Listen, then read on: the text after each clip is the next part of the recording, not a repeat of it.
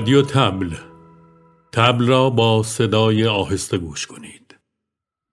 از رادیو تبل من فرزان اسدیان هستم با بخش دوم از هنرهای تجسمی در دوران جنگ سرد.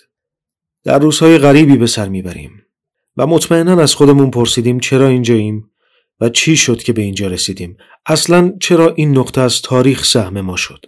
اینها همه سوالای خوبی هن و به احتمال زیاد بسیاری از انسانها در بره های مختلفی از تاریخ این سوالها رو مثل ما از خودشون پرسیدن به خصوص زمانی که احساس می‌کردن جز سایه ای ازشون باقی نمونده همینجا و همین حالا کاریو میشنویم از گروه Wishful Thinking به اسم هیروشیما که در سال 1970 درباره بمباران اتمی این شهر نوشته شد و در سال 1971 پخش شد. در جای جای متن این قطعه که سالها بعد از ویرانی هیروشیما ساخته شده حرف از یادآوری زده میشه. یادآوری شهری که جز قبار و سایه چیزی از اون باقی نمونده.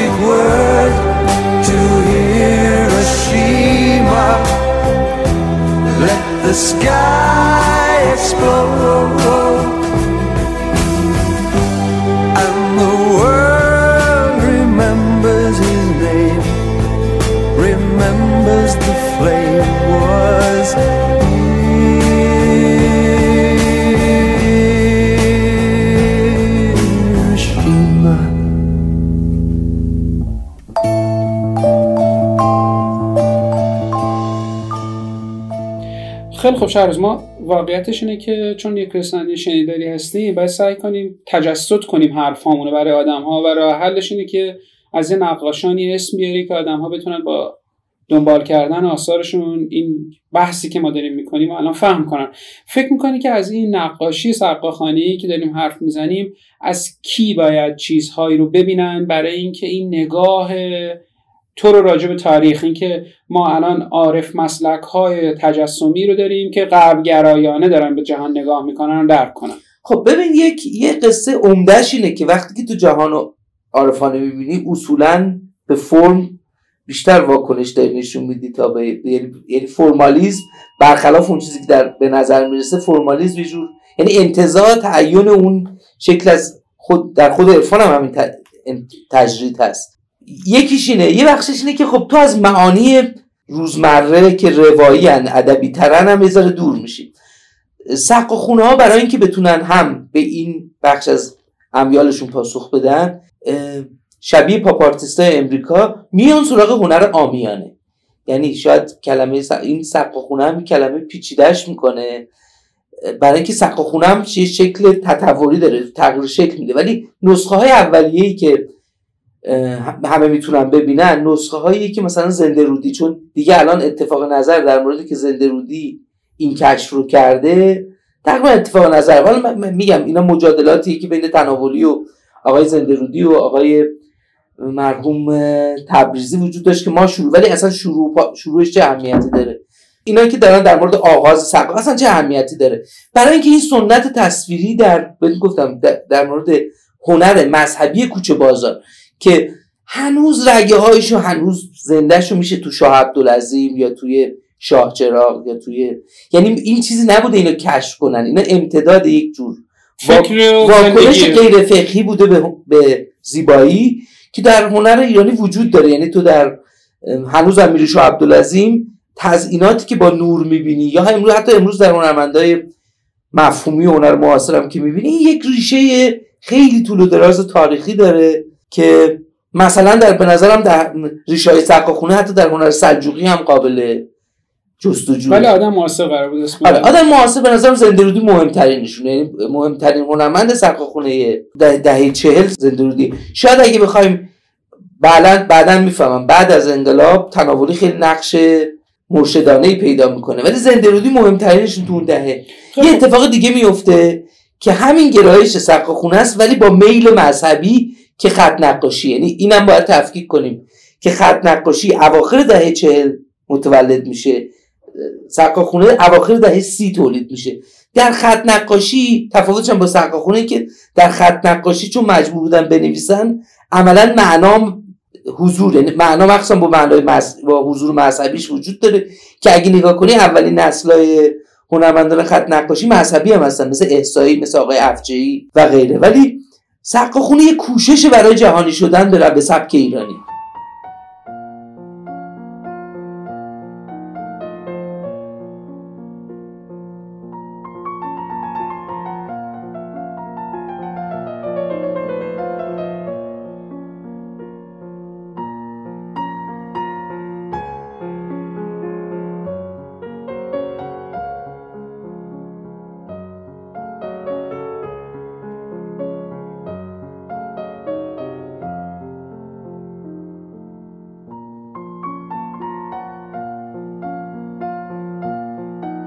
رسیدیم به اینجایی که ما یک هنر غالبی داریم. البته من واقعا به این جمله که دارم میگم معتقد نیستم. این چیزی که دارم سعی می‌کنم از حرفای تو بسته بندی کنم.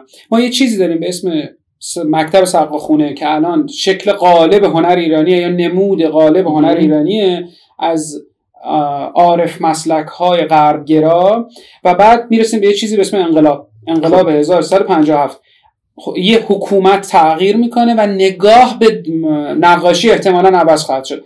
حاصل این حکومت جدید و نگاهش به نقاشی چیه؟ خب ببین یه چیز باید چون ما همچنان در جنگ سرد آره، هستیم. در جنگ, در جنگ سردیم ولی اتفاق اینجوریه که در همون دهه ها که داره اتفاق میفته گروه های جمع میشن و شروع می‌کنن به بی اولشون هم آل احمد یعنی آل احمد در بینال چهارم میتازه به هنرمنده سرخوش شما چون هیچی ندارید فرمگرا شدید. یعنی نقطه اول این جرقه اینجاست. این جرقه رو آقای پاکباز می‌گیره می‌بره در تبدیلش می‌کنه به یه چیزی به نام تالار قندریز. یعنی تالار قندریز امتداد این حرف من می‌دونم. خیلی مخالفای زیادی خواهد داشت. ولی مطالعه که من روی سال روی این قصه کردم به هر طرف هر جوره به این نتیجه می‌رسم که آقای پاکباز و تالار قندریز امتداد جرقه که آل احمد می‌زنه. حتی اگه دقت کنی که تو حتما تو این سالا خوندی اصلا نقد نویسی در ایران با فوش شروع میشه. چون آل احمدی یعنی تو اگه می‌خواستی نقد بنویسی اول به سه تا آدم عمده فوش می‌دادی بعد یه جایگاهی پیدا می‌کردی وارد نقد نویسی می‌شد در مورد حالا آقای پاکباز البته اینجوری نیستن ولی ایده قندریز تالار قندریز اینه که چجوری ما هویتمون رو جستجو کنیم. همین همین گونه حرفا و همین گونه فکرها که حالا جالبه که در مورد همین تب بگم. که دوست بعد من چون معتقدم که تالار تالار قندریز یکی از ریشه های انقلاب اسلامیه. یه دوستی پرسید که چطور اینو میگی؟ گفتم واسه اینکه یکی از اعضاش نخست وزیر میشه در دور بعدی. نخست از یه گروهی یکیشون نخست وزیر میشه در شورای انقلاب فرهنگی مثلا حضور ده و, اصلا میگم مثلا شمس آل احمد حضور داره در شورای انقلاب فرهنگی و غیره. حالا جزء انجمن نبوده ولی می‌خوام بگم این گرایش در واقع چپگرایان و دی و چپگراهای مسلمون و چپگرایان مارکسیست یه جایی در ده پنجاه می‌خورن به هم. حالا به, اشکالی که الان ممکنه بگن که خب چجوری می‌خوای میگم نه در, در مورد ایده کلیشون.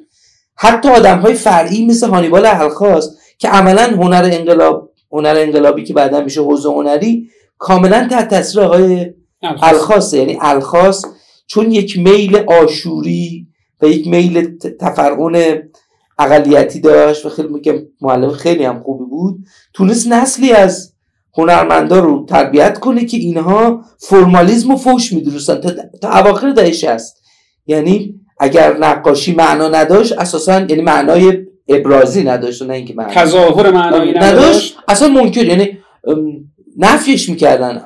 مثلا از همون شاگردا میشه که جزء شاگردای حضور که معلومه که چه جور نگاه می‌کردن. شاگردای غیر حضور هم مثل محسوس سعدالدین محمد خسرو و پلنگی اینا که تکلیفشون که می‌دونی چه نگاه می‌کنن به موضوع؟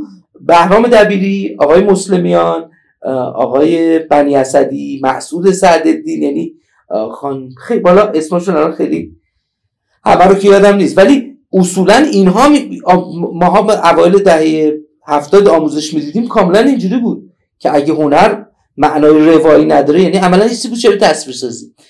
اون ایده با پیروزی انقلاب اون ایده فرمالیسم شکست می‌خوره شکست می‌خوره و در تمام دهه 60 این حاکمیت محتوا که حاکمیت محتوا رو در دهه 60 داریم ولی خود محتوای انقلابی که در دهه 60 داره حکومت می‌کنه بازم نگاه چپگرایانه داره و مثلا نگاهش به دیوارنگاری های مثلا مکزیکیه که اونها هم اصول خب،. چپگرایانه دارن. یعنی مردم رو می‌خوان به انقلاب تشویق کنن مردم رو می‌خوان رنج مردم رو می‌خوان بر دیوارهای شهر بکشن و کاملا نگاه چپگرایانه داره. حتی اگر فرمالیسم رو نفی کنه. آره ببین یه, یه ایرانی این وسط هست که تو احتمالا خودت هم باش درگیری.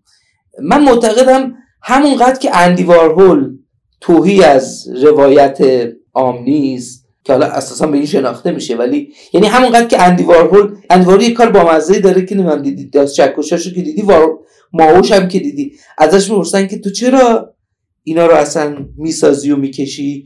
میگه برای اینکه آینده اقتصاد هنر دست این این گرایشه. عملا هیچ وقت اینا توهی از هم نیستن. یعنی همونقدر صفر مطلق نداره آره، یعنی که همونقدر که نگاه بدبینانه آدورنو به رسانه خیلی سیاهه نگاه روشن اندی وارهول به رسانه خیلی روشنی. ولی این دوتا یه جایی می‌خورن به هم.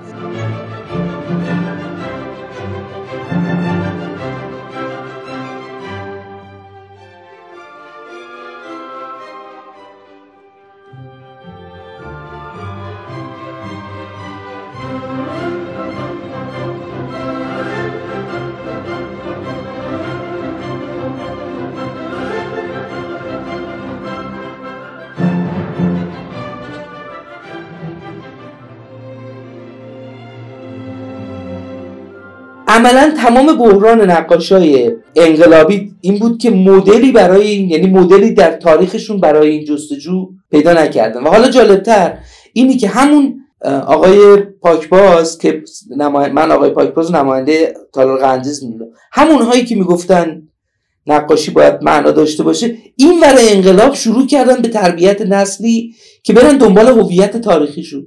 یعنی آقای خانم مزفری مرداد محبلی جمشید حقیقت شناس اینا همه از جریانی اومدن که بعد از سرخوردگی سیاسی به این نتیجه رسیدن که آقا ما چاره جز هویت جویی نداریم.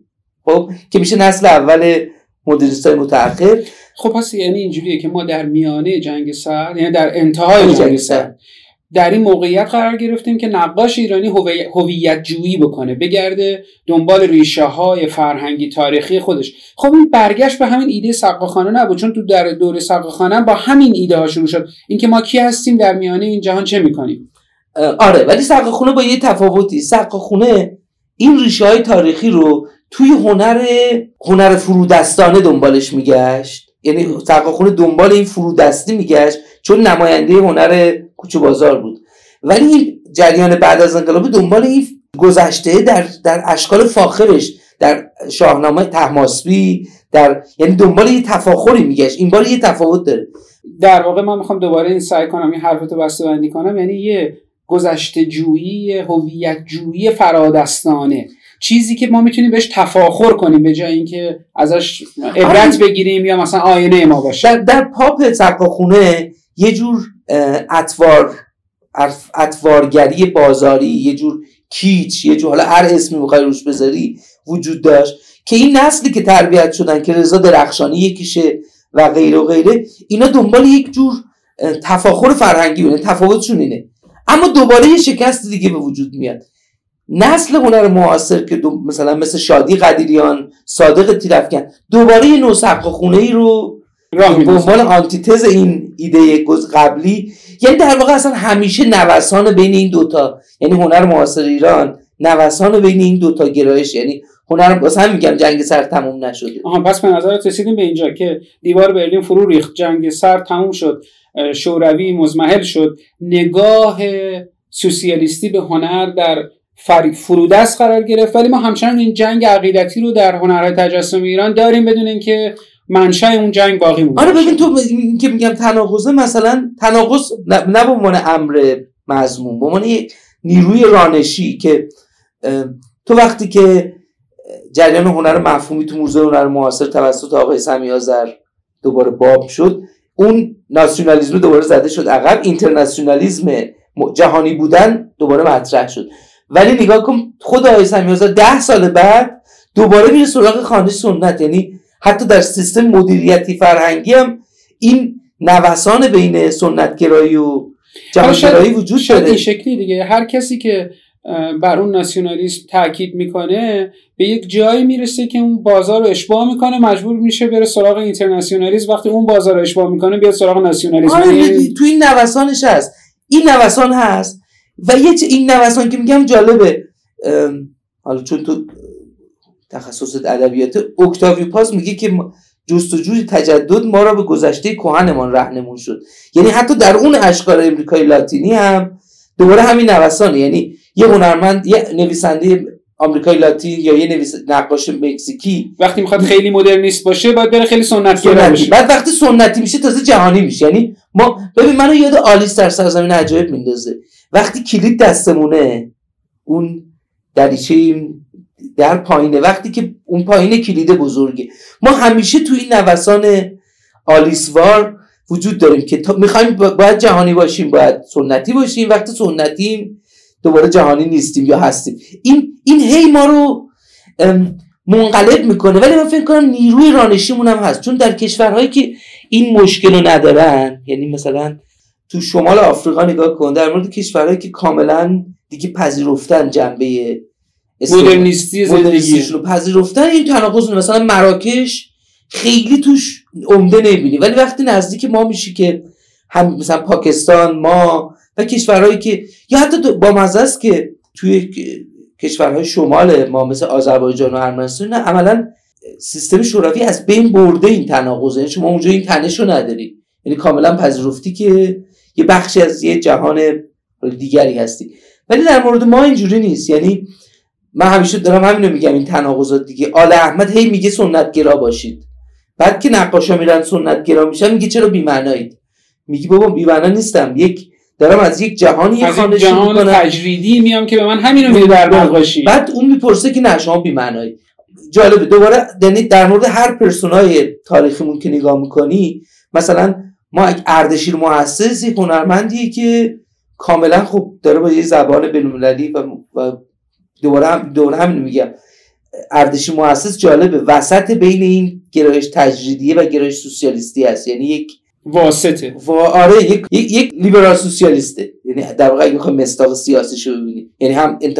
ولی اونم مجبوره اصلا من سوالم اینه ما کسی رو نداریم که در در حداقل روز تجسمی که از خانش تاریخ شروع نکنه حالا نمونه وجود داره مثل بهمن مؤسس میگن نه اون که شد. بهمن مؤسس چون در ایتالیا تربیت شد به تاریخ ایتالیا رجوع می‌کرد.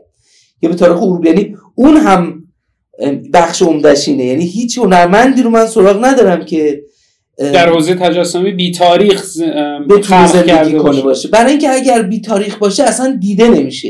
یعنی در غرب که دیده نمیشه این این حقیقت تلخم است که ما تا در غرب دیده نشیم یا دیده نمی‌گیرن. بنابراین و بعضی اونم فرصت نداشتیم. یعنی مثلا حاتمی به نظرم علی حاتمی یک ج... یک سقاخونه ای در سینماست. یعنی ما مصادیق در جاهای دیگه داریم که اسم سق... لیبل سقاخونه روش نخورده. ولی اینجوری یعنی مثلا حسن کچل علی حاتمی درست میگم دیگه. بله، بله. خب این هم چیز دیگه. یا مثلا مسعود کیمیایی یه سقاخونه ای با یه خانش. ولی اینا همه سقاخونه ای هم. فقط اسماشون فرق می‌کنه. یه آقای لطفی در موسیقی و خیلی دیگه که در واقع سعی می‌کنن یه حقیقت هانری کوربنی دوره خود کوربن هم می‌تونه خیلی مسئله باشه برای اینکه اون ایده خیلی جذابیت داره. هم برای فیلسوفامون هم برای نقاشامون. یک حقیقت باشکوهی رو که عملا از از ایدهش از دوره مشروطه شروع میشه. یعنی ایده که ما اگر برگردیم به تاریخ باشکوهمون حتما زندگی خوشبختی خواهیم داشت. خونه یا هر گرایش اینجوری حسرت تاریخیه. یعنی ما اون حسرت ت... اصلا واژه تحسر به جای نوستالژی به نظرم خیلی کمکمون می‌کنه. ما یک حسرتی در مورد شکوهی داریم. این شکوه شکوه نامعلوم که اصلا معلوم نیست که واقعیت داشته, داشته نداشته یا چجوریه؟ به همین دلیل حالا, در واقع هر وقت هم تو تاریخ جستجوش می‌کنیم یک حکومت مذهبی توتالیتر درش حکومت می‌کرده. یعنی مثلا در دوره صفویه و در دوره ساسانی شما یک شکوه و مجدی در ایران می‌بینید که یک حکومت مذهبی مرکزی اینو تحمیل می‌کرده به کل مثلا کشور.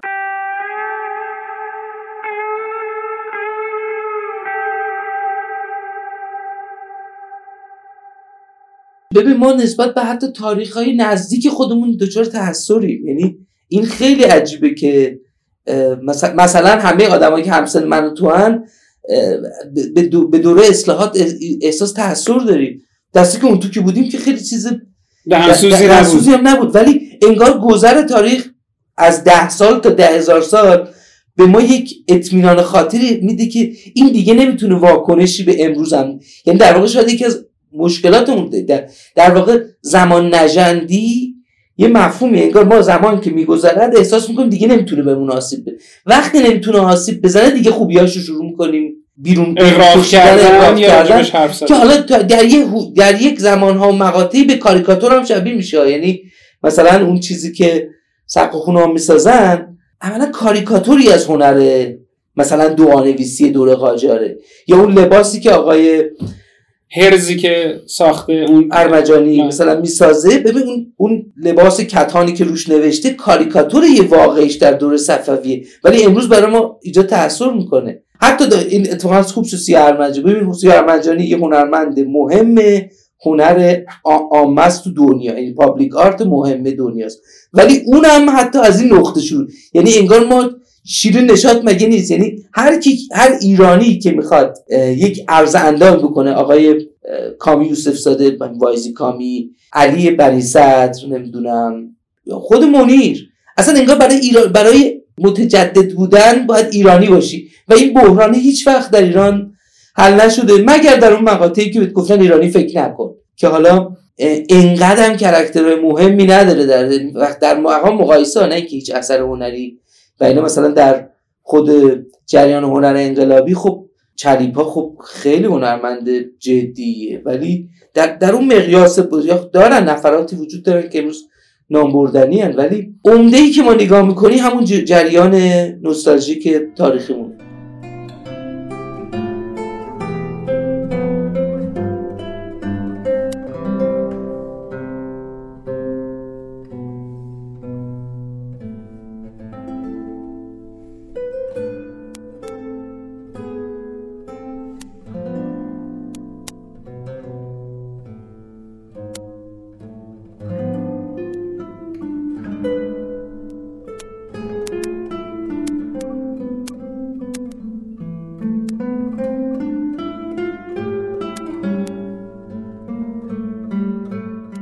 بخش دوم و پایانی هنرهای تجسمی در دوران جنگ سرد و شنیدین. به زودی با قسمت دیگه از رادیو تبل همراهتون خواهیم بود. تا اون زمان بدرود.